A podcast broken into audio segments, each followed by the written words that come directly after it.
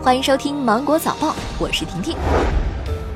今年中秋节假期为九月十三号到九月十五号，共三天时间。期间，全国收费公路对小客车不实行免费通行政策。预计明天上午八点至十一点会有一波出城小高峰，主要出城道路较为繁忙。小长假每天十点至十八点，城区车流量主要会集中在景区、商圈周边道路，其中晚上八点左右会出现返程的小高峰，对交通影响不大。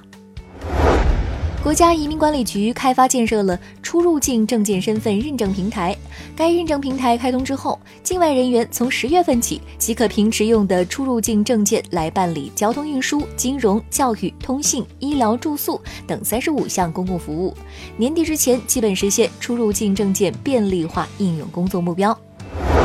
目前，海南、贵州两省相继发布文件，要求放宽甚至取消本省或省会城市的限购政策。这对销量已经连续同比下跌十三个月的国内乘用车市场来说，是难得的利好消息。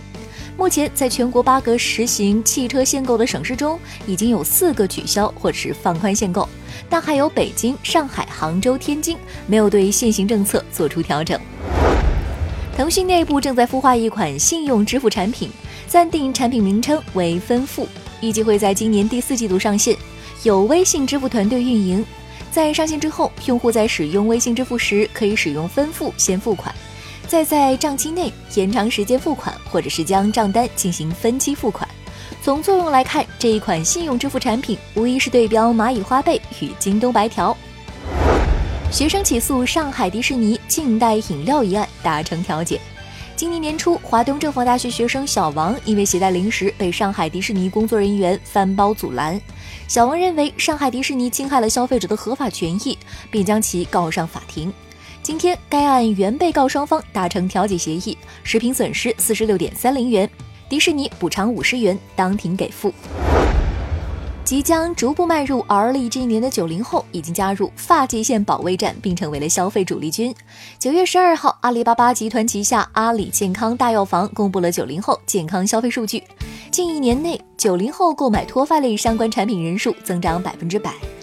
百分之四十智能健康仪器，百分之五十减肥塑形类产品购买者为九零后，一半左右的进口健康类商品被九零后买走。